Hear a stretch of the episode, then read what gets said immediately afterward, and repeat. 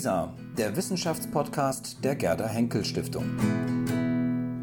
Mit einem Beitrag aus der Bibliothek für Zeitgeschichte Stuttgart.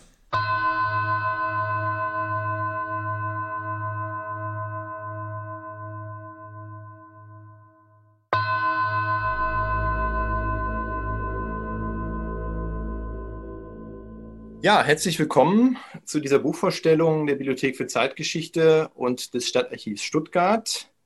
Mein Name ist Christian Westerhoff und ich möchte auch ganz herzlich meinen Kollegen Günter Riederer vom Stadtarchiv Stuttgart begrüßen. Hallo Günter. Ähm, wir führen heute zusammen ein Gespräch mit dem bekannten Historiker Sönke Neitzel äh, zu dessen Buch Deutsche Krieger vom Kaiserreich bis zur Berliner Republik, eine Militärgeschichte. Guten Tag, Herr Neitzel. Hallo, Herr Westhoff. Sönke Neitzel, geboren 1968, war nach Lehrtätigkeiten in Mainz, Karlsruhe, Bern und Saarbrücken Professor für Modern History an der University of Glasgow und Professor for International History an der London School of Economics. Seit 2015 hat er den deutschlandweit einzigen Lehrstuhl für Militärgeschichte bzw. für Kulturgeschichte der Gewalt am Historischen Institut der Universität Potsdam und zuletzt erschien von ihm zusammen mit Harald Welzer der Bestseller Soldaten, Protokolle vom Kämpfen, Töten und Sterben. Ja, ein herzliches Willkommen auch aus dem Stadtarchiv Stuttgart. Wir freuen uns sehr, dass wir diese Kooperation mit der Bibliothek für Zeitgeschichte, die wir ja schon etliche Male live und vor realem Publikum durchgeführt haben, jetzt auch online machen können. Ähm, der Klappentext des Buches von Herrn Neitzel beginnt mit einem provokativen Satz, den ich gerne zitieren möchte am Anfang. Ein Leutnant des Kaiserreichs, ein Offizier der Wehrmacht und ein Zugführer der Taskforce Kundus des Jahres 2010 haben mehr gemeinsam, als wir glauben. Zitat Ende. Dieser spektakuläre Satz gibt in gewisser Weise die Linie des Buches von Ihnen, Herr Neitzel, vor ähm, dieses Buch äh, untersucht auf 800 Seiten die deutsche Kriegerkultur in all ihren Facetten, kann man sagen. Und das zentrale Ergebnis dieser Analyse ist wieder provokativ. Soldaten sollen kämpfen und sie sollen töten. Eine Feststellung, mit der man sich in der Bundesrepublik und diesen lange geltenden Ideen vom Staatsbürger in Uniform und der Friedensarmee traditionell sehr schwer tut. Über dieses Spannungsfeld zwischen Gesellschaft und Militär wollen wir gleich ausführlicher sprechen, auch über die, das ambivalente Verhältnis von uns Deutschen zu unserer Armee. Wir haben ein paar Fragen vorbereitet, die helfen sollen, dieses Buch und seinen Autor besser zu verstehen. Was mich bei Autorinnen und Autoren immer interessiert, ist die grundsätzliche Frage, Herr Neitzel, warum dieses Buch? ja. ähm, Sie legen eine deutsche Militärgeschichte vom Kaiserreich bis zur Berliner Republik vor. Das ist insofern bemerkenswert, als Sie die Perspektive, da werden wir noch darauf zu sprechen kommen, tatsächlich bis in die unmittelbare Gegenwart erweitern und ziehen. Wie sind Sie auf die Idee gekommen, dieses Buch zu schreiben? Was war der Auslöser dafür? Waren das etwa, das werden wir vielleicht auch noch diskutieren, die Diskussionen über den Rechtsextremismus in der Bundeswehr? Hat es damit zu tun, wie Christian schon einleitend gesagt hat, dass Sie die einzige Professur in der Bundesrepublik zur Militärgeschichte innehaben? Ähm, und diese Frage zum Ursprung des Buches, da schließt sich bei mir immer auch an, was treibt einen Autor an, so ein nicht nur inhaltlich, sondern auch, wir haben es ja schon gesehen, äh, vom Umfang her gewichtiges Buch zu schreiben? Ja, also wo liegt eigentlich der Kern dieses Buches? Ich würde da zurückgehen äh, ins Jahr 2010. Ins Jahr 2010 äh, war ich ähm, Fellow am Kulturwissenschaftlichen Institut in Essen und habe mit Harald Welzer das Buch Soldaten geschrieben. Und da haben wir nun ja die Wehrmacht untersucht, den Zweiten Weltkrieg aufgrund dieser Abhörprotokolle und zum selben Zeitpunkt, als wir da am Computer saßen und das schrieben, tobten in Afghanistan Kämpfe. Der Spiegel berichtete darüber. Und ähm, ja, wir fragten uns, ich fragte mich, also äh, was hat das eigentlich, äh, also die Logik, die wir jetzt hier beschreiben für den Zweiten Weltkrieg, für die Wehrmacht, kann man das eigentlich, ist das eigentlich heute auch so? Weil man hat dann Auszüge aus Feldpostbriefen gehört, ähm, es gab Interviews, äh, Uli Gack und so berichtete über Afghanistan. Und wir haben ja auch in, in Soldaten ein, ein Kapitel, das dann die Nachkriegsgeschichte zeigt und wir gehen auch an einigen Stellen sogar auf die Bundeswehr ein. Und das war eigentlich so der Beginn, dass ich darüber nachgedacht habe. Wir haben einen Befund zur Wehrmacht, wir kennen die Wehrmacht ziemlich gut. Ähm, ja, ich meine, was hat sich eigentlich verändert? Und offensichtlich hat sich viel verändert, der ganze Rahmen ist ja ein anderer. Aber wenn wir auf den Kern gehen, äh, auf den Krieg und das Kämpfen, ähm, ähm, was hat sich da eigentlich verändert und was ist vielleicht auch gleich geblieben? Und als ich dann 2011 nach Glasgow gegangen bin, ähm, da wird ja auch, äh, sagen wir mal, über Militär und Krieg sehr offen nachgedacht, offen diskutiert. Das schwang also immer in meinem Kopf äh, so ein bisschen mit. Und ich habe dann begonnen zu recherchieren. Also die ersten Projekte waren so äh, Western Societies in New Wars, wie regiert der Westen auf diese neuen Kriege, wie verändern sich militärische Werte. Ähm, also damit begann es auch mit, mit kleinen Aufsätzen, mit Konferenzen und das hat sich dann im Laufe der Jahre ähm, herausdestilliert. Und als ich nach Potsdam ging und meine Antrittsvorlesung dann ziemlich bald hielt, schon im Januar 2016, war das Konzept eigentlich schon erstellt. Es war eigentlich schon alles im Kopf. Es musste nur noch getan werden.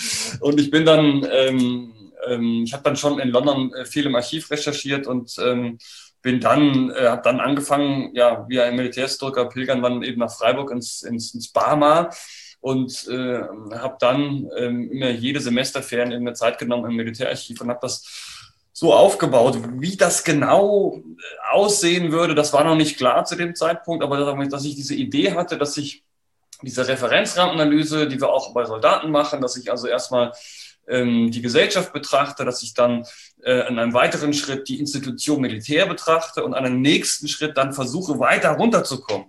Es ist schwierig, auf die untere Ebene zu kommen. Also, dass ich dann diese Tribal Cultures, die Waffengattung und in Einzelfällen dann auch Einzelpersonen, das war mir eigentlich klar. So haben wir es ja bei Soldaten auch gemacht. Und dann war die, ja, ich dachte mir dann, naja, ich kann natürlich jetzt was über die Bundeswehr machen, aber wer interessiert sich schon für die Bundeswehr? Ähm, äh, und, und diese ganzen Traditionsdebatten, äh, ja, also ich kann ja die Bundeswehr eigentlich ohne die Wehrmacht nicht denken. Und dann ist immer die Frage, ja, wo fange ich an? Ich kann nicht bei Adam und Eva anfangen. Dann war eigentlich klar, ich muss zumindest ein knappes Kapitel auch über das Kaiserreich und über die Reichswehr schreiben. Ja, und so war es dann. Und dann musste man es nur noch schreiben. Und dann hatte ich Gott sei Dank zwei Freisemester und dann habe ich mich sozusagen ähm, hier bei Chips und Cola eingeschlossen und habe das äh, anderthalb Jahre lang äh, runtergeschrieben. Ja, ähm, Sie haben jetzt die Perspektive des Autors beschrieben. Ähm, gehen wir mal auf die andere Seite, die Perspektive des Lesers. Mhm. Also wie gesagt, wir haben schon gesagt, es sind äh, 800 Seiten, 600 Seiten reiner Text. Äh, an wen richtet sich dieses Buch? Ähm, wir leben in einer militärkritischen Zeit in Deutschland, also anders als in Großbritannien zum Beispiel, wie Sie es erwähnt haben. Ähm, die Bundeswehr hat die äh, Wehrpflicht seit zehn Jahren ausgesetzt. Äh, insofern haben jetzt auch nicht mehr so viele Bürgerinnen und Bürger direkt äh, mit der Bundeswehr zu tun.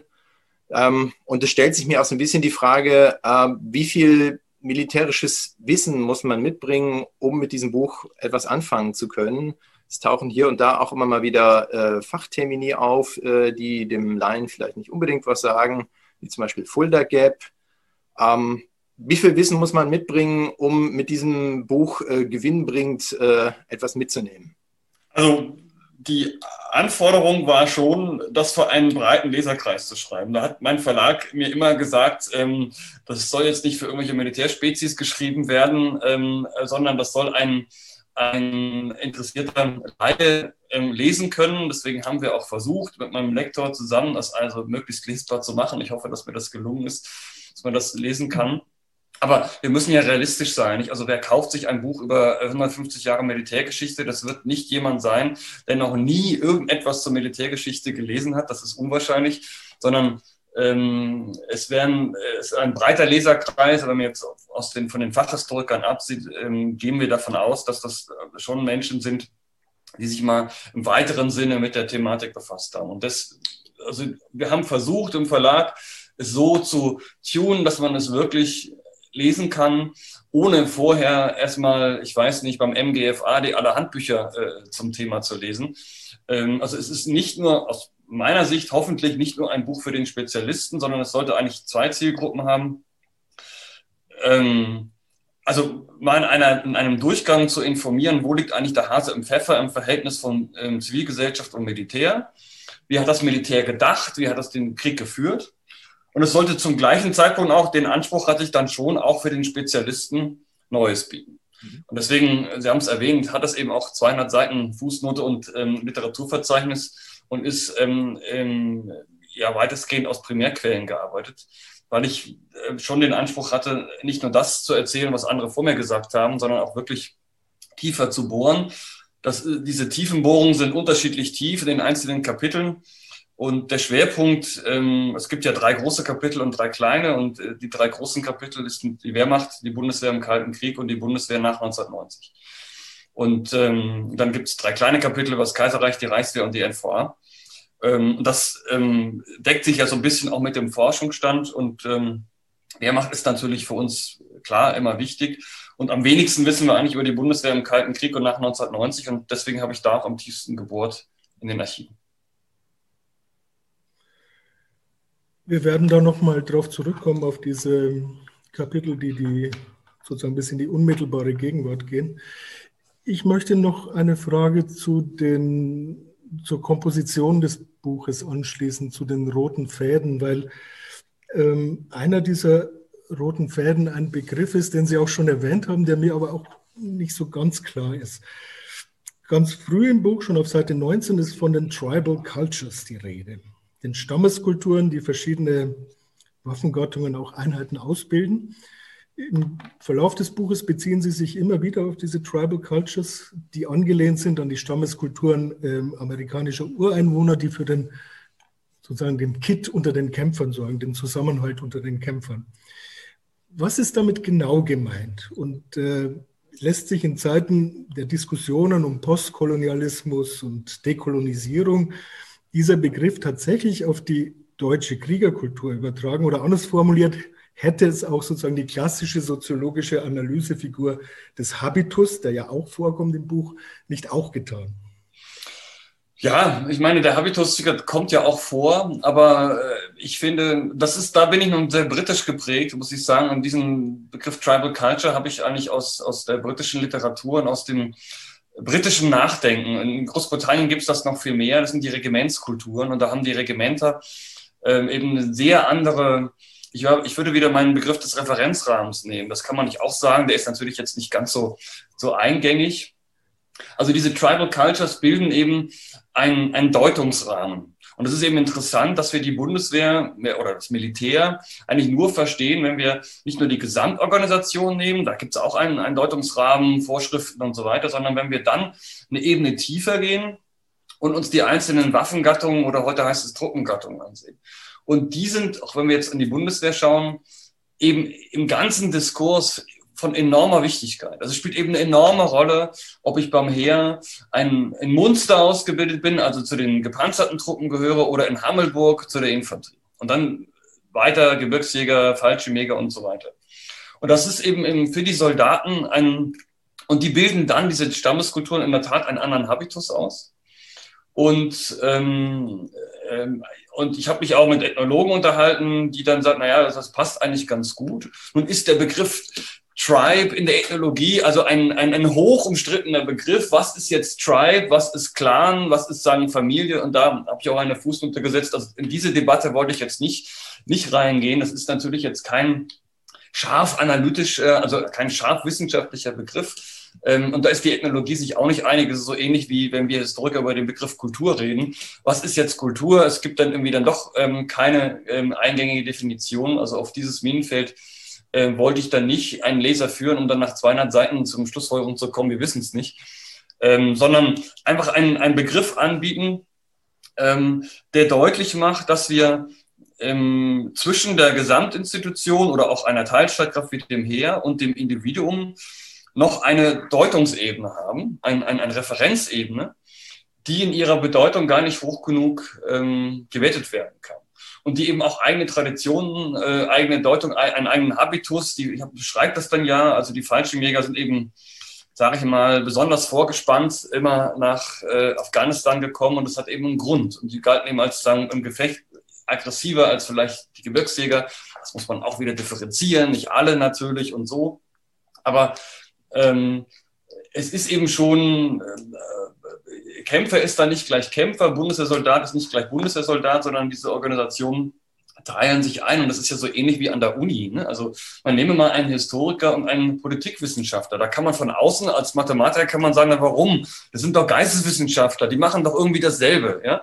Ähm, ja, schon irgendwie, aber sind doch in ihrem Selbstverständnis zum Beispiel, was ist eigentlich eine gute wissenschaftliche Leistung? Wie messe ich das? Völlig anders. Nicht für die Historiker ist es eher das Buch, für die Politikwissenschaftler eher der Aufsatz. Ähm, ich habe das auch in, in London erlebt, wie wir, da gibt es ja alle sieben Jahre eine Research Evaluation, wie wir als International History Department mit Economic History zusammengewürfelt wurden. Und da merkte man, wir waren einfach zwei unterschiedliche Tribes. Wir, sind, wir haben unterschiedlich funktioniert, obwohl wir von außen, von der Unileitung, ja, das sind doch irgendwie alles Historiker. Nee, es ist eben doch unterschiedlich. Und ähm, das habe ich auch bei meinen Reisen durch die Bundeswehr gemerkt, dass diese ja, das ist wirklich geradezu Stammeskulturen. Das sind eigene Riten, das sind eigene Traditionen, das sind eigene Deutungsmuster, das sind eigene Verständnisse. Was ist überhaupt ein guter Soldat, ein guter Offizier? Die sind alle zusammen natürlich Teil des Heeres, Teil der Bundeswehr. Sie teilen natürlich auch die gemeinsamen Werte, was ich führen von vorne, Staatsbürger in Uniform und so. Aber sie bilden die unterschiedlich aus. Und das hat mich dann doch an an bestimmte Stammeskulturen in Nordamerika erinnert. Auch da müssten wir wieder differenzieren. Das ist bei den Sioux ganz anders als bei den Cheyenne und so weiter und so weiter. Aber auch da haben wir eben, ähm, ich beschreibe das ja, unterschiedliche Gruppen, die auch unterschiedliche Aufgaben erfüllen, aber sich trotzdem alle gemeinsam als Sioux sagen, äh, empfinden. Also ähm, da würde jetzt wahrscheinlich ein Ethnologe die Hände über den Kopf zusammenschlagen. Ich bin mir darüber äh, wohl bewusst, ähm, dass, dass also jetzt ähm, ich nicht in den ethnologischen Fachdiskurs eingehe. Und man kann, äh, das ist ja ein, ein, Begriff, den man, den man anbietet. Und jetzt muss man mal schauen, ob sich sowas durchsetzt oder wir auf irgendwas anderes kommen, ähm, wie man das vielleicht auch nennen kann. In, in meinen Gesprächen mit den Bundeswehrsoldaten habe ich eher festgestellt, dass die das eigentlich ganz gut finden und sich eigentlich so selber wiedererkennen in dem Begriff. Ja, steigen jetzt nicht in den Diskurs ein, inwieweit sich Bundeswehrsoldaten als Stammeskrieger verstehen, aber. Nee, nee, nee. es geht ja auch nicht nur um die Krieger, sondern es geht um die Kultur, auch zu dem Begriff, das kann ich vielleicht ganz gut sagen. Also kein Soldat in den letzten 150 Jahren oder generell in der Moderne hätte sich selber als Krieger bezeichnet. Es ist immer eine Fremdbeschreibung, die wir als Fremdbeschreibung aber immer finden. Nicht? Und selbst bei Ernst Jünger oder im Ersten Weltkrieg, ähm, also Jünger benutzt das, den Begriff dann ähm, für seine Soldaten, das sind müde Krieger, es sind treue Krieger und so. Aber ähm, ich wüsste nicht, ob sich ähm, selbst Ernst Jünger macht es vielleicht sogar ein, zwei Mal, es wäre eine Ausnahme. Es ist ganz, ganz selten, dass sich Leute selber als Krieger bezeichnen, sondern sie bezeichnen sich als Kämpfer. Ähm, und auch heute würde jeder Bundeswehrsoldat, selbst im KSK in Kalf, in der Nähe von Ihnen, Herr Westerhoff, die würden sich nicht sagen, wir sind Krieger. Also, äh, aber natürlich, wenn Sie mal die Artikel lesen über, über das KSK, oder es gibt eine ganz, einen ganz ähm, ausgezeichneten Essay des Stern, ähm, drei Krieger in Afghanistan. Ähm, da geht es um einen Taliban, einen, einen Bundeswehrsoldaten, einen amerikanischen Hubschrauberpiloten. Der heißt eben nicht drei Kämpfer, sondern drei Krieger. Und von daher, das muss man immer sehen. Also ich, es ist klar, dass kein Soldat auch bei der Wehrmacht nicht, ja, auch die haben sich nicht als Krieger bezeichnet. Selbst im Mittelalter hätte man das nicht so gesagt. Also Bellator oder so hat kein Mensch gesagt, sondern man hatte, hätte sich dann vielleicht als, ja, Bogenschütze oder sonst wie oder als Ritter, als Miles bezeichnet. Da ist der Begriff Krieger immer eine Fremdbezeichnung. Aber er macht, finde ich, immer so eigentlich ganz schön deutlich, um was es eigentlich geht. Mir in dem ich würde nochmal auf äh, Ihre zentrale These mit den Kontinuitäten äh, eingehen wollen. Ähm, Ihr Buch, die Klammer Ihres Buchs, Sie haben ja eben auch schon mal ein bisschen beschrieben, ist, dass es eben eine, ja, nennen wir es jetzt mal Kultur oder eine, eine Art von deutschen Krieger gibt. Und Sie fangen da eben 1871, setzen Sie schon an und ähm, ja, ziehen das dann bis heute durch. Ähm, nun ist es aber ja so, dass die deutsche Armee seit 1871 doch zahlreiche Veränderungen durchgemacht hat. Also mal ganz klassisch, äh, nach dem Ersten Weltkrieg äh, wurde das Ganze runtergefahren auf 100.000 äh, Berufssoldaten. Ähm, dann beschreiben sie sehr plastisch, dass die Wehrmacht dann eben innerhalb wenigster Jahre äh, dann wieder stark aufgebläht wurde, eben von diesen 100.000 auf mehrere Millionen. Ähm, und dann kommt natürlich 1945 und die ganzen Veränderungen, die dann äh, später ähm, dann dazukommen. Inwiefern kann man denn vor dem Blick all dieser Veränderungen, die es ja dann über diese lange Zeitspanne natürlich auch gab, überhaupt von einer deutschen Armee sprechen? Ähm, sind das nicht letztendlich verschiedene Armeen? Äh, wo sind eben da die, die Kontinuitäten, die diese Klammer überhaupt erst äh, zusammenhalten? Und warum, würde ich doch nochmal zurückfragen, müssen Sie im Buch ganz bis 1871 äh, zurückgehen? Äh, ich hatte jetzt bei der Lektüre eher das Gefühl, es hätte auch gereicht, wenn Sie 1933 äh, das Buch gestartet hätten, äh, weil eben diese Wehrmacht, wie Sie sie eben beschreiben, dann doch relativ schnell aus dem Boden gestampft wird und mit den vorherigen Armeen nur bedingt etwas zu tun hat. Ja. Ja, vielleicht äh, dazu. Also die, ich glaube schon, dass 1871 und, und das Kaiserreich sehr wichtig ist, weil ähm, da wird ja eigentlich ähm, die Grundlage eines, eines Deutschland einheitlich nationalen, also es sind ja Kontingentheere dann, aber sagen eine, eine, eine, wir haben eine Nation und diese Nation schafft sich eine Armee. Und diese Armee ist eben ja auch nicht nur preußisch, sie ist sagen, äh, vielschichtig und da kommen ja ganz viele Entwicklungen, also die Entwicklung des Generalstabswesens, auf die Sie heute noch im, in den Generalstabslehrgängen aktuell lernen, nicht? Die, die fängt da eben an. Also in den Generalstabslehrgängen kommt man an Clausewitz und vor allen Dingen an Moltke eigentlich bis heute nicht vorbei, in dem heutigen Selbstverständnis. Davon kann man halten, was man will. Aber als, als Befund. Ähm, und auch diese ganze Debatte, das German Way of War. Ähm, und zwar einerseits professional, but criminal.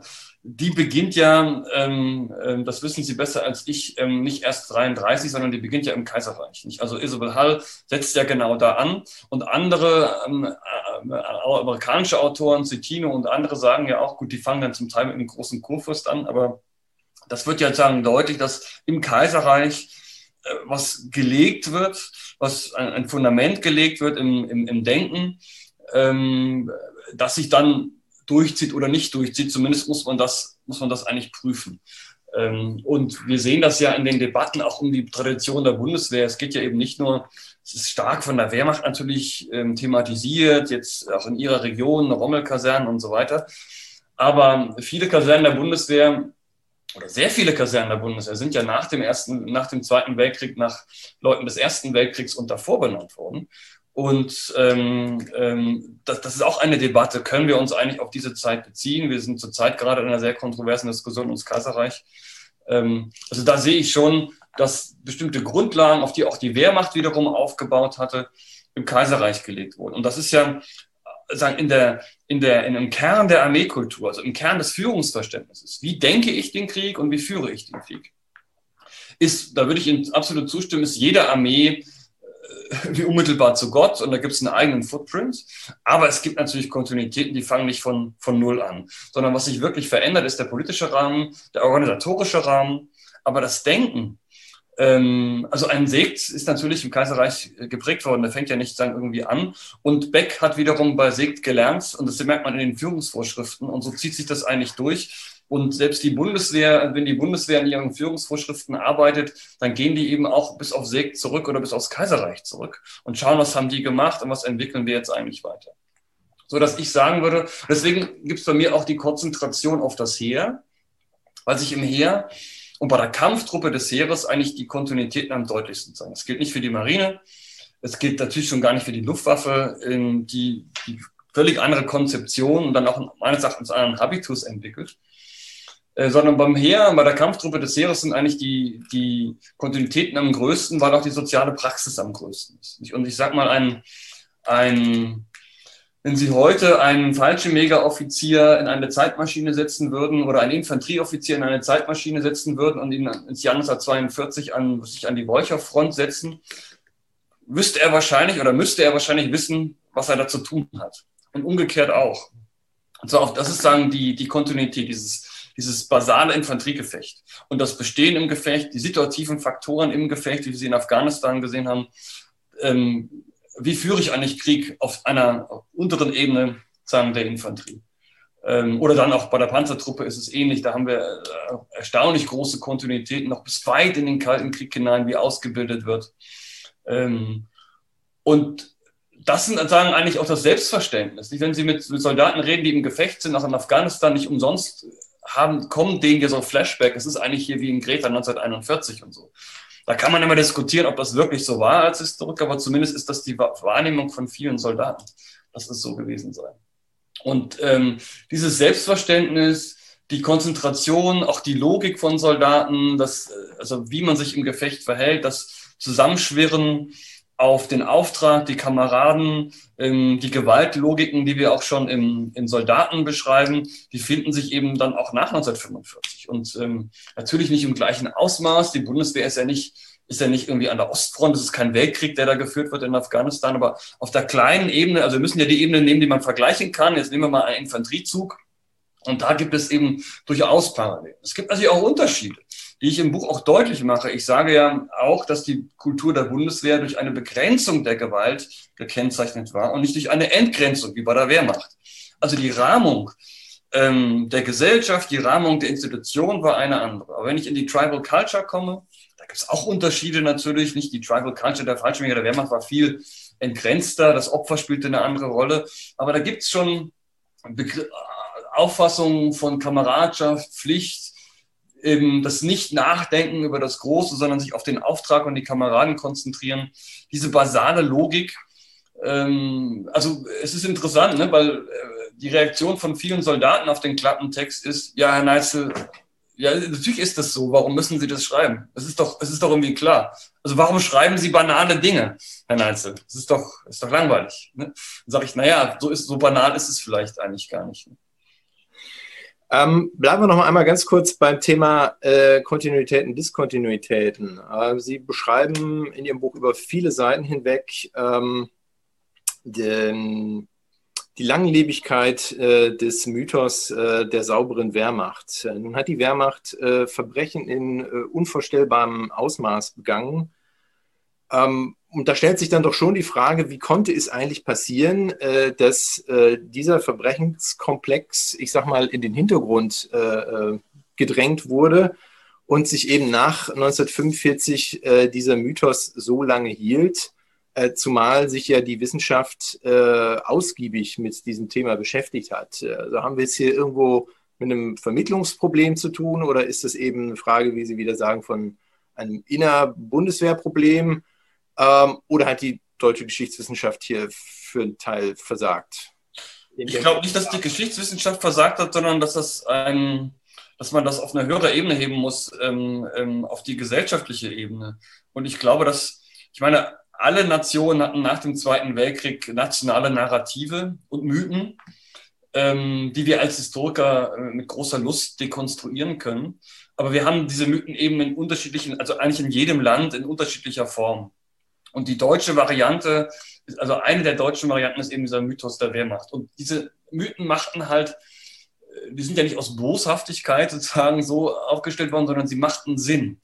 Nicht? Und ähm, äh, das machte, also der Mythos der Resistenz, der Resistance und so weiter, das machte in Frankreich, in Italien Sinn und in Deutschland machte auch der Mythos Wehrmacht Sinn und ich beschreibe das immer im Buch.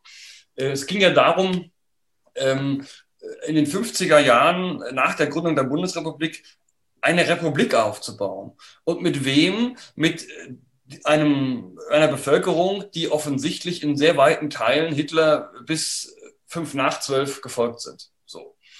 Ähm, und da konnte man natürlich auch in den Eliten, auch auf republikanische Eliten, Adenauer und so weiter zurückgreifen. Aber äh, die Bevölkerung war nun, äh, äh, anders als die Italiener Mussolini, Hitler nun sehr lange, sehr weit gefolgt. So. Jetzt war ja das Problem, bitte nicht nochmal Weimar, noch nicht wieder eine Bevölkerung haben, die eigentlich zu dieser Republik doch zumindest zum Teil, in großen Teilen, die Hälfte, große Minderheit kritisch steht, sondern die müssen wir irgendwie hinter der Republik versammeln. So. Und das ist der Hintergrund für die Ehrenerklärung von Adenauer ähm, und dann auch von Eisenhower, der dann sagte, naja, also ähm, wer ehrenvoll gekämpft hat und so, ähm, ähm, ähm alles gut, nur die, die die Verbrechen begangen haben.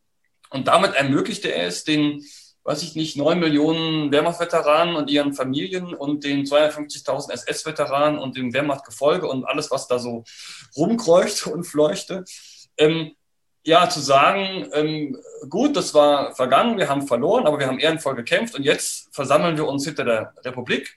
Und man konnte die ausschließen, die noch so nationalsozialistisch eingestellt waren, dass sie, dass sie das hinbekommen haben. Also die Ramkes und etliche Waffen-SS-Leute und so weiter, die also immer noch im treuen Glauben ähm, ähm, an den Führer lebten oder die, die Karl Dönitz immer Briefe schrieben, er sei auch der letzte legitime Reichspräsident und so weiter.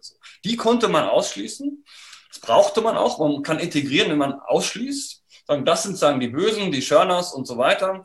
Aber wir alle versammeln uns sagen hinter der Republik. So. Das hat ja auch geklappt. Das ist ja erstaunlich, bei wie vielen Millionen von ehemaligen oder noch Nationalsozialisten vertriebenen Wehrmachtsleuten, SS-Leuten, ähm, wie, welche geringe Rolle zum Beispiel die NPD spielte, ja nur 1969, dann ist sie auch wieder weg. Also ist eben eine viel geringere Rolle als heute die AfD.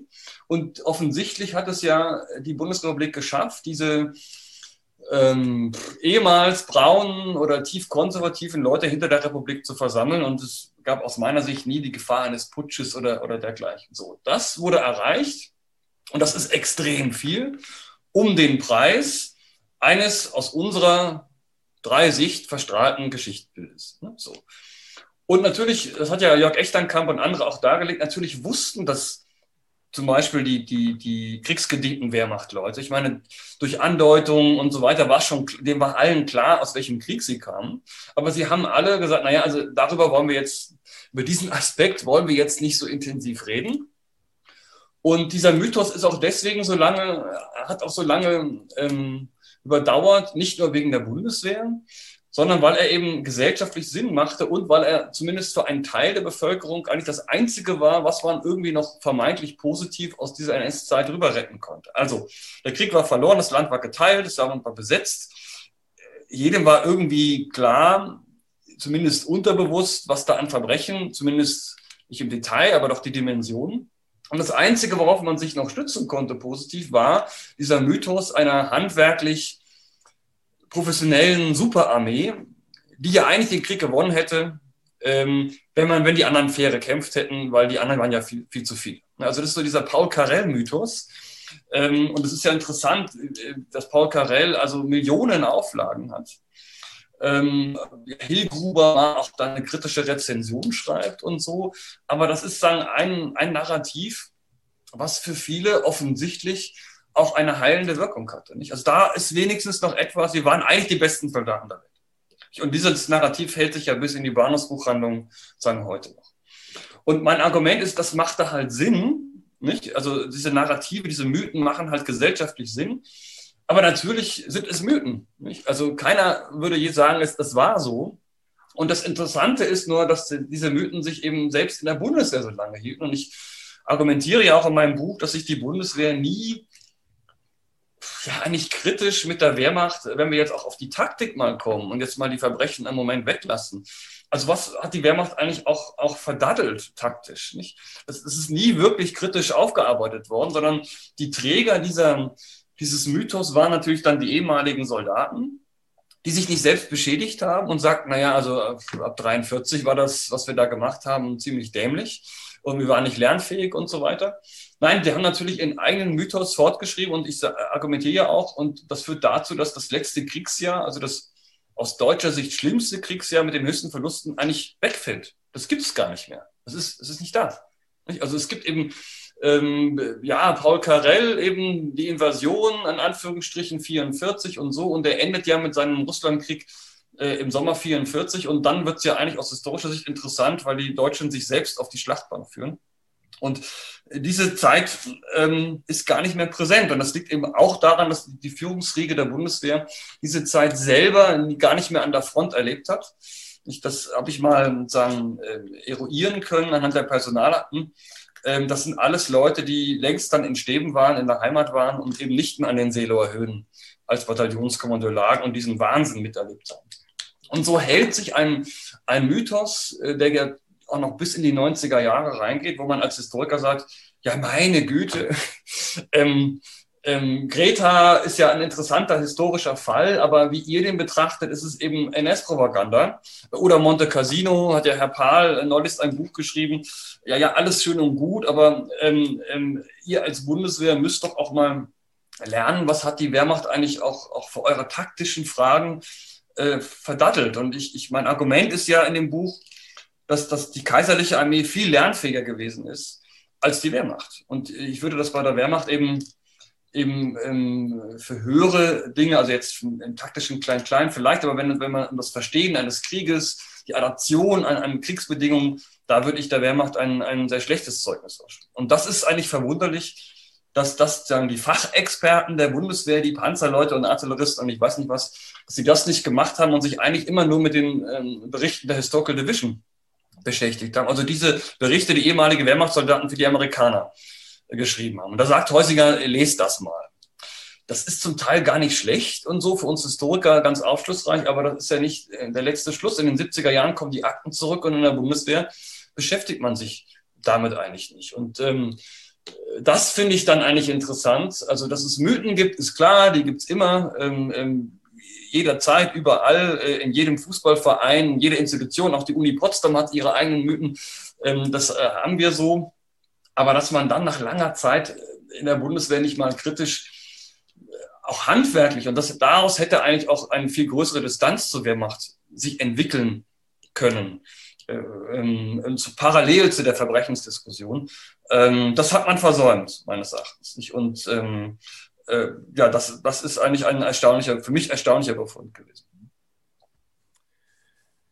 Ich würde noch mal gerne tatsächlich diese Frage der Kontinuitäten und der Brüche ein ähm, bisschen vertiefen und vielleicht in der Chronologie noch mal zurückgehen auf die Zeit ähm, des Kalten Krieges, die 50er, 60er Jahre. Ähm, da beschreiben Sie in diesem Kapitel ja auch ganz eindrücklich diese personellen Kontinuitäten. Ähm, Sie schreiben, dass es ohne die ehemaligen Wehrmachtsveteranen ähm, hätte man die Bundeswehr nicht aufbauen können. Sie beschreiben auch, was Sie gerade schon auch angesprochen haben, diese Kontinuitäten im Bereich der Traditionspflege, der Greta-Tag und so weiter. Ähm, andererseits wurde von der Politik, also sozusagen von einer anderen Ebene, schon eben früh der Staatsbürger in Uniform gefordert, der moderne Soldat, der gebildete Soldat, der gereifte Soldat. Ähm, ich frage mich immer, tut sich hier eine Konfliktlinie auf, ähm, die im Prinzip bis in die heutige Zeit doch auch Bestand hat und die ja auch eine gewisse Kontinuität bildet bis in die Gegenwart? Ja, ich habe mal versucht, ähm, als dann der, der Entwurf dieser Bundeswehrkapitel der beiden da war, habe ich mir überlegt, naja, also das ist jetzt alles sehr kompliziert und, und so, du musst es mal irgendwie auf den Punkt bringen. Was ist eigentlich das Problem der ganzen Skandale, Debatten in der Bundeswehr? Und mein Angebot ist, dass ich von einer doppelten Ambivalenz spreche. Ähm, warum? Also eigentlich war das bis 45 immer klar, eine Armee ist für Kriegsführen da und man hat eine ganz lange Tradition, die geht zu Friedrich dem Großen und dem Kurfürst und man feiert die vergangenen Siege.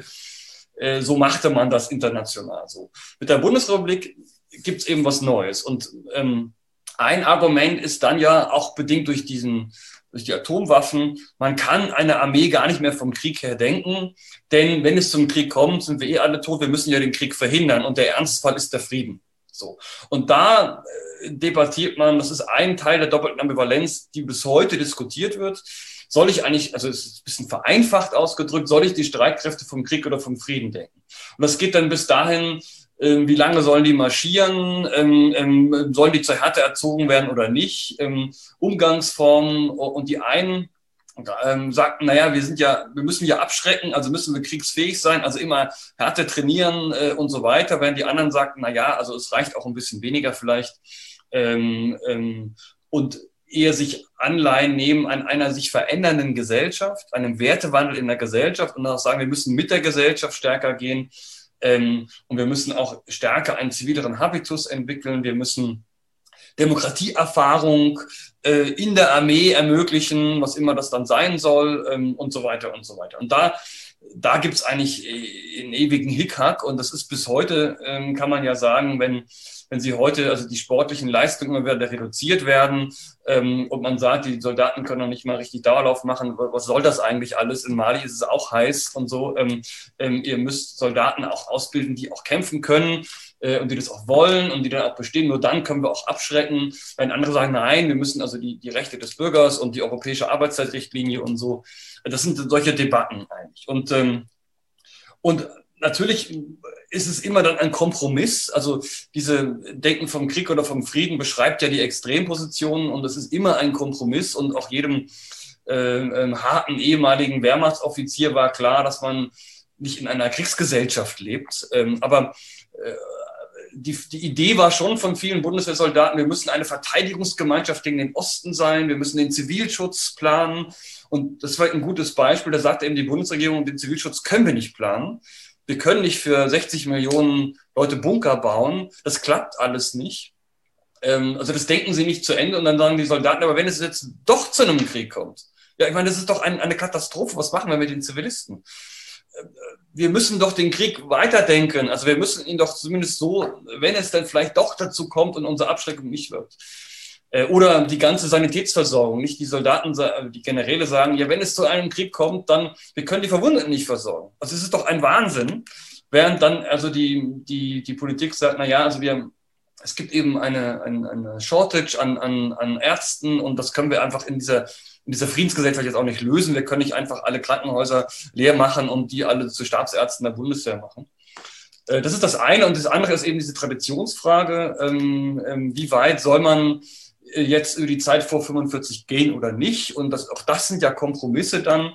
Und der Kompromiss ist ja erstmal sowohl der 20. Juli wird mit aufgenommen, als auch die tapfer ja, oder nicht tapfer kämpfenden Wehrmachtssoldaten äh, des Zweiten oder auch des Ersten Weltkrieges der Soldaten. Und ähm, das, das, diesen Kompromiss, da wird immer drum gerungen, aber das ist im Laufe des Kalten Krieges, äh, ja, akzeptiert man das eigentlich dass sagen die tapferen Soldaten noch Vorbilder sind. Man benennt Kasernen danach und so weiter. Also ähm, das ist so ein bisschen die, darum geht es eigentlich. Und ich glaube, dass der Staatsbürger in Uniform, also aus meiner Sicht ist es gar kein Widerspruch zu einem kriegsfähigen Soldaten. Aber der Begriff ist, einer der Begriff wird ja schon diskutiert. Die einen sagen, naja, das heißt hier Staatsbürger in Uniform, die Feuerwehr trägt auch eine Uniform. Es geht doch um den Staatsbürger als Soldaten. So. das sind aber Kompromissformeln, die gerade ganz am Anfang gefunden sind, politische Kompromissformeln, die, die ausbaldobern, wie die Eidesformel zum Beispiel auch. Das sind, da sitzt dann CDU und SPD und wir wollen das eine, äh, das Vaterland, nein, Vaterland wollen wir nicht, aber oder doch, und so wird das einmal ausgetüdelt. Und das ähm, ist, wird dann in den 50er Jahren gefunden und das bleibt dann sagen eben dabei. Und da gibt es dann immer Diskussionen drum, Staatsbürger in Uniform, was heißt das eigentlich? Sie können Kilometer von Akten haben über, was ist innere Führung, was ist der Staatsbürger in Uniform. Es läuft ja auf einen Kompromiss hinaus und äh, letztlich geht es dann ja eigentlich ganz gut. Und die Bundeswehr hat natürlich auch so ihre eigenen Mythen wie jede Institution. Und das ist eben das Reden von der inneren Führung und dem Staatsbürger in Uniform. Die ausländischen Militärattachés sind schon genervt davon, weil sie sagen, oh, die Deutschen immer mit ihrem, mit ihrem Ja, wir verstehen, ihr seid Demokraten, ist alles gut, das glauben wir euch ja auch. Aber jetzt müsst ihr denn ständig das vor euch hertragen. Wie soll man, wir glauben, ihr seid anders, ihr seid keine Nazis mehr und so.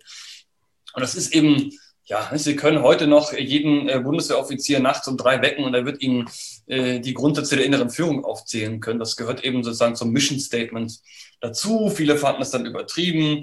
Naja, und darum, darum dreht sich das eigentlich. Ähm, äh, und das ist natürlich aufgrund der deutschen Vergangenheit, es ist eben ein Bruch 45. Es ist ein Bruch des Selbstverständnisses. Der, aber man will trotzdem Soldaten haben, die kämpfen sollen, die auch abschrecken sollen. Und das ist ein Spannungsverhältnis, und deswegen haben wir auch diese doppelte Ambivalenz. Ja, die Traditionssache haben wir, glaube ich, mittlerweile heute einigermaßen geklärt, aber es bleibt ein ambivalentes Verhältnis. Soll ich eigentlich Streitkräfte vom Krieg oder vom Frieden her denken? Ähm, das hat eben mit, unserem, mit unserer Geschichte zu tun und aus dieser Ambivalenz werden wir auch nicht rauskommen, glaube ich. Ja, wenn wir chronologisch weitergehen in die 80er Jahre, ähm, Sie beschreiben sehr plastisch diese Probleme der, der Friedensarmee äh, Bundeswehr. Es, also es, ist dieses schöne, wundervolle Wort vom Gammeldienst, die Rede, und von der freitäglichen NATO-Rallye, ja. die sich jeden Freitagnachmittag auf den Weg gemacht hat von den Kasernen in die Heimat. Ähm, es ist auch klar, der Feind, die Rote Armee, äh, die kommt ja sowieso nicht. Und wenn sie käme, äh, dann wäre Deutschland und Europa ja mit Atomwaffen verwüstet. Und man hat so den Eindruck, auch wie Sie es beschreiben, dass die Bundeswehr gerade in diesen 80er Jahren nicht mehr ernst genommen, so richtig ernst genommen wird. Die Friedensbewegung kommt auf. Ähm, und da habe ich mir die Frage gestellt, wäre es in diesen Kapiteln nicht sinnvoll gewesen, stärker auch die Perspektive der Kritiker der Bundeswehr, konkret die Friedensbewegung in den Blick zu nehmen? Ähm, ich hatte so den Eindruck, dass en passant äh, diese immer wieder relativ harsch äh, und deutlich abgekanzelt wird. Beispielsweise auch, wenn Sie beschreiben, diese Störungen von öffentlichen Gelöbnissen. Ähm, wenn ich es jetzt zugespitzt oder weiter zuspitzen will, dann würde ich fragen, müsste eine moderne Militärgeschichte nicht auch die Geschichte der anderen Seite, die Geschichte der Friedensbewegung stärker in den Blick nehmen? Also ähm, das, äh, mein Buch ist keine Histoire total. Nicht? Also die, die, wir sind dann auf der Ebene nicht das, also der Referenzrahmen zweiter Ordnung, nennen wir das, der Gesellschaft. Und wir haben eine Geschichte der Friedensbewegung. Wir haben auch eine Geschichte der Wehrdienstverweigerung. Die Bücher gibt es, die zitiere ich ja auch. Und äh, für mich ist der Punkt, dass ich darauf hinweise, dass die, dass die, die Logik der Bundeswehr, dass sie sagen, wir brauchen eine kampffähige Armee, äh, die von, von willigen Bürgern getragen wird, äh, die auch erkennen, dass sie diese Bundesrepublik verteidigen wollen, die darin Sinn sehen, dass das eben von Millionen von Menschen in Zweifel gezogen wird. Und ähm, die dann eben sagen, nein, diese Logik des Kalten Krieges machen wir uns eben nicht mehr zu eigen. Und das ist ein Problem, ähm, den die Bundes, die, die dass die Bundeswehr nicht lösen kann. Es gibt auch da Kilometer von Unterlagen, ja, aber die müssen doch motiviert sein. Das ist doch so eine tolle Demokratie, die müssen die doch verteidigen. Und sie verstehen nicht, warum die Abiturienten ähm, also mehr als andere äh, auf, darauf keinen Bock haben und sagen, nee, Bundeswehr und so einen, so einen knitterfreien Hut tragen und die Lüneburger Heide roppen, habe ich eigentlich keine Lust. Obwohl ich diese Demokratie vielleicht ganz gut finde.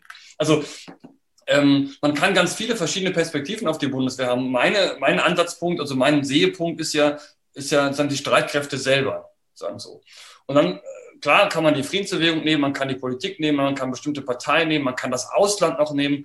Äh, das ist alles, äh, kann ich hier und da andeuten, aber wie gesagt, 800 Seiten sind schon relativ viel. Und das ist auch nicht die, die Forschungslücke. Ne? Also die, wir haben eine relativ gute Literatur über die Friedensbewegung nach dem Doppelbeschluss, ähm, auch die, die, ähm, die Wiederbewaffnungsdebatten ähm, in den 50er Jahren, ähm, ähm, die sind relativ gut dargestellt eigentlich, die Rolle der Kirchen ähm, und so weiter. Was eigentlich fehlte, da will ich ja mit meinem Buch rein, ist eben die Binnenperspektive der Streitkräfte selber. Und die eben auch ähm, daran ja verzweifeln. Die Schule müsste doch, und ich beschreibe ja eine so eine witzige Szene, aus meiner Sicht witzige, wie dann äh, zur Kultusministerkonferenz ein Offizier geschickt wird, der sagt, ja, die Schulen müssen doch der Bundeswehr, also äh, überzeugte äh, Staatsbürger schicken und das ich bin ja damals zur Schule gegangen, äh, auf einer hessischen Gesamtschule. Also das ist, man, man schüttelt mit dem Kopf. Ne? Also der, da reicht die Bundeswehr natürlich nichts. Und das macht ja auch die Aufgabe so deutlich, dass daran verzweifeln ja die die, die Generäle ein Stück weit, dass sie sagen, ja, wie sollen wir denn dieses Land verteidigen, wenn, wenn zumindest ein Teil der Staatsbürger keine Lust auf Verteidigung hat und vielleicht auch diese Logik in, in Zweifel zieht. Ähm, und dann kommt ja immer die innere Führung, ist doch alles so toll bei uns und, und die Realität sah eben dann doch anders aus. Und Sie haben ja den Stichwort Gammeldienst und so genannt und ich versuche das ja auch plastisch zu beschreiben, dass eben ähm, viele Bundeswehroffiziere oder Generäle eben große Schwierigkeiten haben, die Realität wahrzunehmen und in die Köpfe der Wehrpflichtigen wirklich zu schauen und deren Motivation ähm, sagen, zu verstehen. Ähm, Sie können sich vorstellen, Herr Neitzel, ähm, wir haben noch sehr viele weitere Fragen, weil Ihr Buch äh, ja, wie gesagt, eine gewisse Länge hat, also gewisse Mächtigkeit hat und äh, eben auch viele Fragen äh, aufwirft. Aber wir müssen jetzt mal ein bisschen schauen, ähm, ob sich manche Fragen vielleicht etwas kompakter beantworten lassen. Jawohl, jawohl, jawohl. Ich habe den Wink verstanden. also war es nicht gemeint. Aber ähm, fangen wir doch mal an mit einer Frage. Sie haben es eben schon erwähnt, der Wehrdienst. Was mich selbst, ich äh, damals auch äh, Wehrdienst geleistet habe, ähm, sehr umgetrieben hat, ist die Frage, ähm, die sprechen halt immer von Tribal Cultures, verschiedene Truppengattungen. Aber spielt es eigentlich in ihrem Denken wenig eine Rolle, ähm, ob jemand äh, eben halt einfach für zehn Monate seinen Wehrdienst ableistet, weil er das halt nun mal staatsbürgerlich muss, äh, oder ob jemand äh, sich bereit erklärt, zehn, äh, zwölf Jahre oder gar als Berufssoldat äh, sein gesamtes Berufsleben äh, in den Dienst der Armee zu stellen. Macht das nicht einen essentiellen Unterschied auch im Selbstverständnis, Habitus etc. aus, ob ich es eben mit Wehrdienstpflichtigen zu tun habe oder mit Berufssoldaten? Das macht zweifelsohne einen Unterschied aus. Also die ganzen Traditionsdebatten äh, sind im Wesentlichen Debatten der Unteroffiziere und der Offiziere, diejenigen, die länger äh, in dieser Institution dienen, nicht unbedingt Berufssoldaten, aber auch zwei, vier, acht Jahre. Äh, und man kann ja auch zum Beispiel sehen, ähm, irgendwo zitiere ich da auch eine Statistik, ähm, die Rolle der inneren Führung dass ähm, je jünger die Soldaten sind, die innere Führung eigentlich kaum bekannt ist und auch nicht interessiert. Und je älter die Soldaten werden, übrigens auch Leute mit Wehrmachtvergangenheit, je älter sie werden und je höher sie im Rang sind, desto mehr identifizieren sie sich mit der inneren Führung und setzen sich damit auseinander.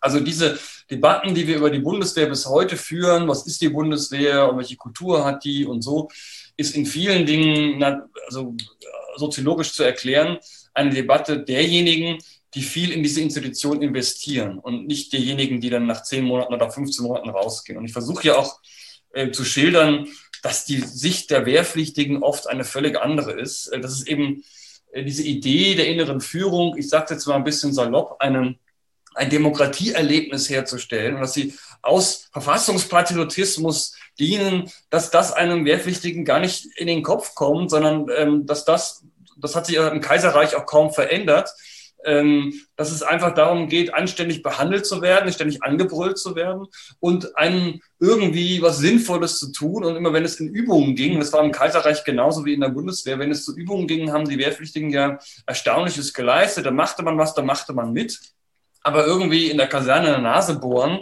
und sich von irgendeinem miesen, äh, übel gelaunten Unteroffizier anbrüllen zu lassen äh, oder dann irgendwie zum achten Mal den Flur zu fegen, da hatte keiner Bock drauf, auf Deutsch gesagt. Und zwar weder im Kaiserreich noch in der Bundeswehr. Und diese, äh, dieses, diese Welt, glaube ich, versuche ich da auch darzulegen, da hatten es die Bundeswehr Generäle, Offiziere oft mit schwer, weil sie natürlich eine ganz andere Perspektive haben. Sie sind viel länger, es ist ein Karriereberuf, äh, sie haben mit ganz anderen Dingen zu tun als die Wehrpflichtigen. Und, und, und diese Idee des Verfassungspatriotismus, die klappt bis heute, glaube ich, dann bei Berufsoffizieren, weil die länger dienen, die auch älter sind. Aber sie klappt meines Erachtens bis heute nicht bei jüngeren Soldaten, die also ganz gewiss nicht aus Verfassungspatriotismus in die Armee gehen. Also auch das gibt es natürlich, aber da spielen ganz andere Dinge eine Rolle. Und dann zu den Tribal Cultures. Interessante ist ja, dass ähm, äh, auch in der 68er Zeit nach dem Doppelbeschluss die Fallschirmjäger nie Nachwuchsprobleme hatten. Also die Fallschirmjäger in Kalf und, und wo sie alle lagen, ähm, hatten immer genug Freiwillige, waren nur Freiwillige wegen, wegen des Fallschirmsprungs. Und die, da ist es eben schon so, dass die, dass die Wehrpflichtigen eben auch diesen Habitus übernehmen. Die feiern dann irgendwann auch den Kreta-Tag. Nicht ganz so äh, martialisch und, und, und sagen, intensiv vielleicht wie die Unteroffiziere und Offiziere, aber die machen das eigentlich mit und dann, das ist dann so ein Wechselspiel irgendwie. Und ähm, das ist ganz interessant, dass, dass viele, also es gibt ja auch unendlich viele Kneipenschlägereien zum Beispiel, nicht? oder die Pioniere gegen die anderen. Und das sind eben auch die Wehrpflichtigen, die sich da mitprügeln. Ne? Wir haben eine andere Waffenfarbe und in, in derselben Farbe prügelt man sich nicht, aber die anderen und so. Oder bei den Fallschirmjägern war es dann immer Usus, dass man die ganze Kompanie ausrückte und dann irgendwelche Kneipen zerlegte weil irgendeiner in, in, Not war, das machte man sagen, dann mit. Das ist wie im Internat sagen, in, in der Gruppe. Also das ist diese Tribal Culture ist nicht nur eine Rolle der Unteroffiziere und Offiziere, stärker noch, äh, auch, auch die ganzen Aufnahmeriten sind dann bei den Unteroffizieren, das gibt es dann in Mannschaften eigentlich nicht mehr. Ähm, aber äh, da kommen die eben rein und dann, wenn sie zum unterschiedlichen Maße, wird das eben auch von den Wehrpflichtigen dann mitgetragen. Also die kann man nicht ganz, ganz, ganz außen vor lassen. Ja, ähm, wir hatten ja eine sehr lange Diskussion in äh, der Bundesrepublik darüber, was denn eigentlich passieren würde mit der Bundeswehr, wenn äh, die Wehrpflicht ausgesetzt wird. Äh, da spielte dann immer dieser Gedanke eine Rolle, verliert die Armee dann den Kontakt zur Bevölkerung? Wird sie zu einem Staat im Staate? Kommt es da zu unguten Entwicklungen? Ähm, ganz kann man das kurz auf den Nenner bringen? Sind diese Befürchtungen äh, so eingetreten oder hat sich das ganz anders entwickelt nach der? Also die Befürchtungen sind, glaube ich, nicht eingetreten, weil das, also A, äh, halte ich von dem Begriff Staat im Staate relativ wenig, äh, weil ich nicht glaube, dass die Reichswehr ein Staat im Staate war. Und ich gehe auch darauf ein, wie das sagen vom Vorwärts, wie dieses Schlagwort geboren wurde, durchaus verständlich 1919. Aber das verkennt eigentlich, glaube ich, die Rolle der Reichswehr, aber das ist ein anderes Thema. Und ich glaube, dass die, ja, da ist ja auch so eine Söldnerkultur und Prekariat aus dem Osten und so. Also ich nehme das, wir haben ja keine guten soziologischen äh, Studien zur Bundeswehr. Also da, wir, forschungsmäßig sind wir da auf einem ganz dünnen Eis. Also wer ist wirklich genau bei der Bundeswehr, wissen wir eigentlich nicht. Ähm, ähm, also könnten wir zumindest noch genauer wissen. Und ich glaube nicht, dass diese, natürlich gibt es eine Trennung stärker als, als äh, im Kalten Krieg, da war die Bundeswehr auch viel größer. Äh, heute sind es noch 0,2 Prozent der Bevölkerung, aber ich sage immer, naja, diese Leute, die zur Bundeswehr gehen, die sind ja hier aufgewachsen. Die sind zur Schule gegangen, ähm, äh, die sind in den Kindergarten gegangen, die schauen ZDF oder ARD, hoffentlich zumindest, ähm, und, und äh, teilen ja doch unser Wertesystem und kommen nicht irgendwie vom Mond in die Armee. Und dann sind sie ja in der Regel auch keine Berufssoldaten, sondern sie sind zwei bis zwölf Jahre in der Bundeswehr und gehen dann wieder in die Gesellschaft zurück. Und sie haben in der Regel Frauen und Kinder ähm, und Nachbarn und so weiter. Also ähm, ich erlebe auch die Bundeswehrsoldaten nicht als irgendwelche Aliens, ähm, die also sagen, irgendwie grün angemalt sind und mit der Gesellschaft nicht in Kontakt stehen, sondern ähm, sie sind sicherlich eine spezifische Berufsgruppe, aber sie leben ja hier. Ne? Und, und sie gehen zum Bäcker und gehen in die Schule und, äh, und so weiter. Also, und das kann man auch mal nicht feststellen, wenn man im Ausland ist und, und eben äh, mit anderen Soldaten spricht, dann merkt man schon, dass die, dass die Franzosen, die Briten, die Russen anders drauf sind. Und das ist eben, also ich würde auch sagen, diese ganze Debatte um innere Führung, die kommt dadurch in die Bundeswehr nicht durch die Unterrichte, sondern weil diese Leute in dieser Gesellschaft leben und weil sie hier zur Schule gegangen sind und weil vielleicht das Elternhaus und die Lehrer einen viel größeren Einfluss auf das Wertesystem haben als irgendein blöder Unterricht freitags nachmittags, äh, in dem der Foliensatz zur inneren Führung vorgeführt und ähm, dass es da auch Verstrahlte gibt in der Bundeswehr, ist auch klar, ne? wie in der Gesamtgesellschaft auch. Aber ich glaube, dass das, ähm, dass so eine Befürchtung, die entfernen sich und so, ähm, dass das nicht eingetreten ist. Ich würde gerne in der Chronologie nochmal weitergehen, auch weil wir langsam zum Schluss kommen müssen.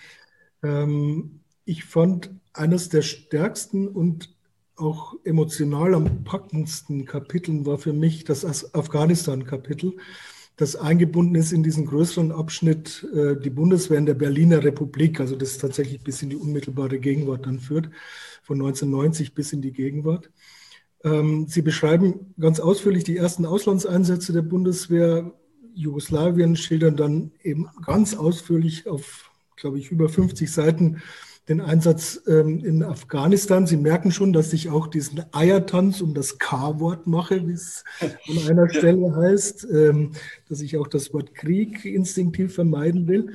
Ähm, mein Eindruck ist, dass dieser, das ist ein ganz dichter Text, packend geschrieben, der auch ähm, eine Spannung aufbaut.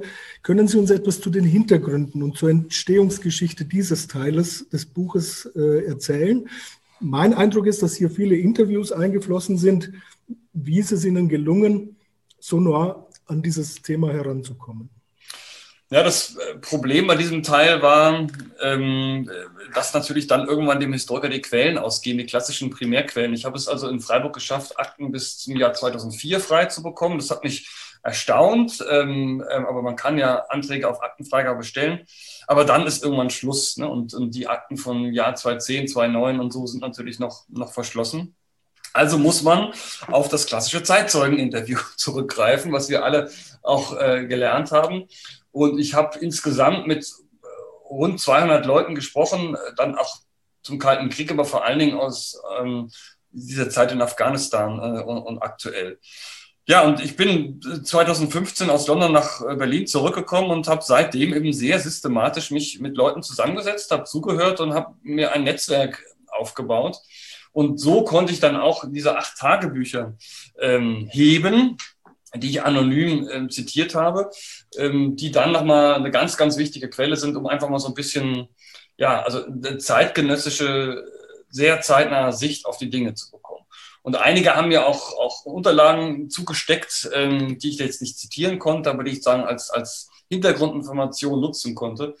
Ähm, ja, und auf der Grundlage äh, habe ich versucht, dieses Afghanistan, es gibt ja auch ein bisschen Literatur schon dazu, aber ich habe, glaube ich, gehe schon noch ein Stück weiter.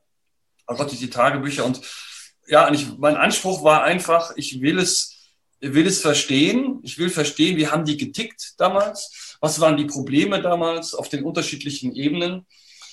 Äh, ja, und ich habe so lange eben, äh, bin ich von Pontius zu Pilatus gelaufen und habe mit Leuten gesprochen, bis ich das Gefühl hatte, ich habe es kapiert. Und ich habe auch einigen das zu lesen gegeben und sagen, habe ich es verstanden? Oder sagt ihr, da schreibt wieder so einer, der, der nur gar keine Ahnung hat äh, von den Dingen?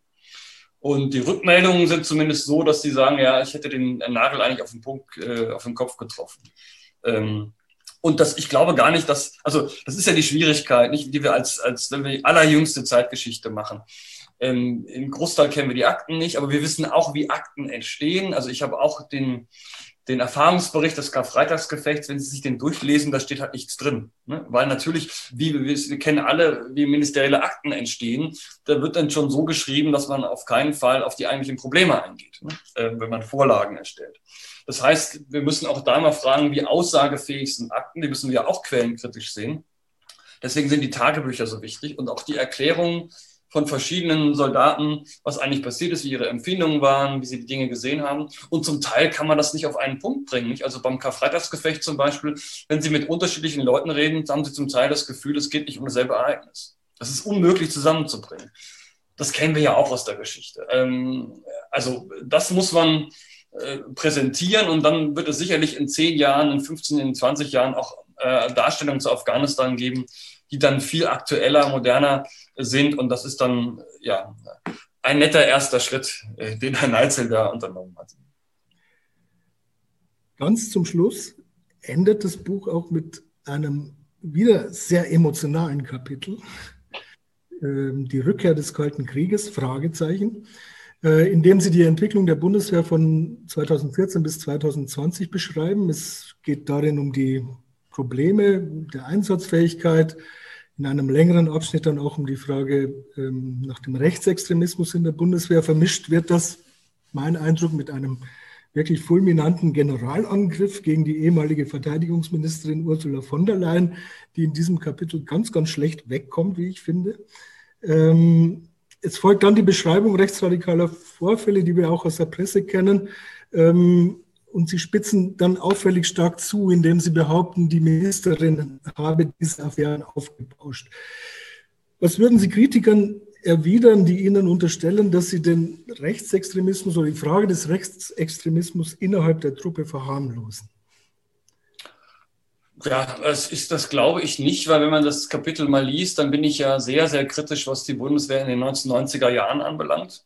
Und ich argumentiere ja, dass die Bundeswehr sich längst mit diesem Phänomen hätte mal intensiver beschäftigen müssen. Und es läuft halt immer so, es wird erst geleugnet, Einzelfälle machen wir nicht, dann steigt es hoch und dann knallt es irgendwann, weil irgendeiner Herr Hitler brüllt oder ich weiß nicht was. Dann gibt es einen Untersuchungsausschuss, dann gibt es einen neuen Traditionserlass und dann gehen alle wieder äh, zur Tagesordnung über, bis es zum nächsten Mal knallt. Und das haben wir ja 1990er Jahre, Ende der 1990er Jahre bis 2017.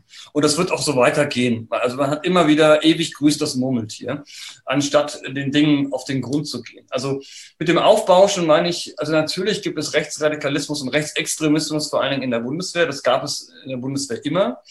Ähm, und über die, die, das Ausmaß können wir als Außenstehende schlicht keine seriösen Angaben machen. Was haben wir? Wir haben den Bericht des Wehrbeauftragten, wir haben jetzt den veröffentlichten Bericht des MAD.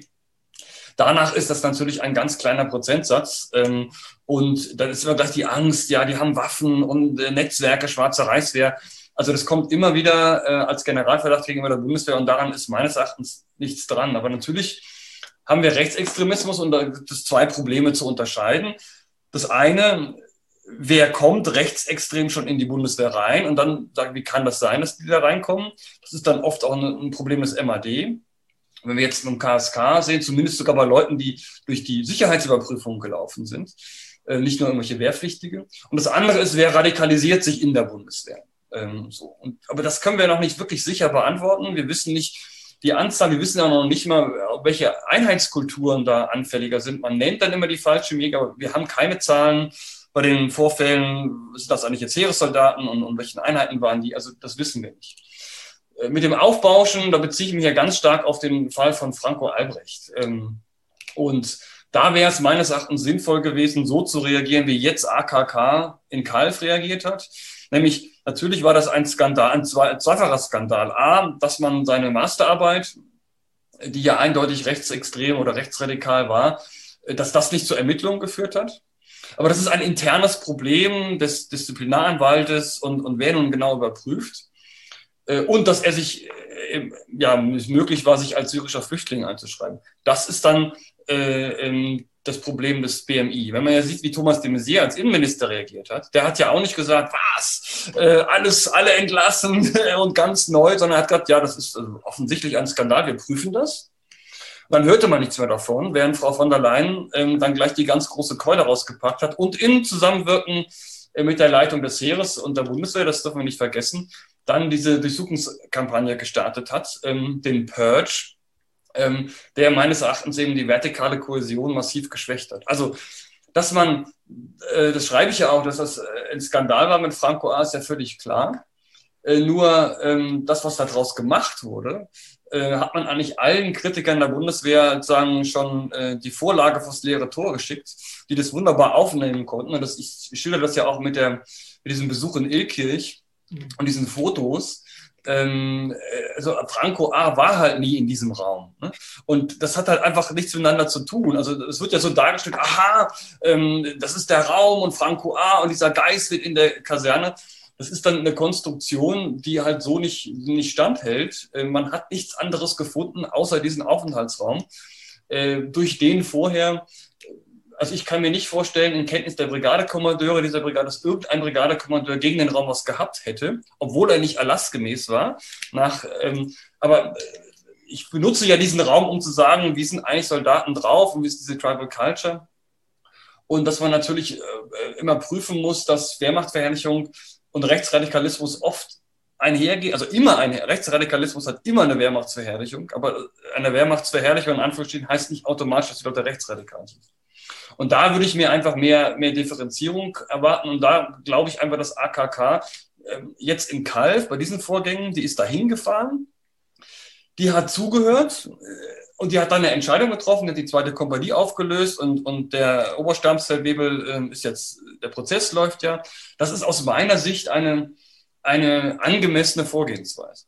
Und es ist nicht der Generalverdacht von allen Kommandosoldaten und wir lösen sie jetzt alle auf und äh, verstreuen die wie Pontius Pilatus in alle Winde. Nee. Und ähm, ich habe nun genug internen Kenntnis und weiß, wie Frau von der Leyen und ihr Sprecher Flossdorf die Sache gehandelt haben.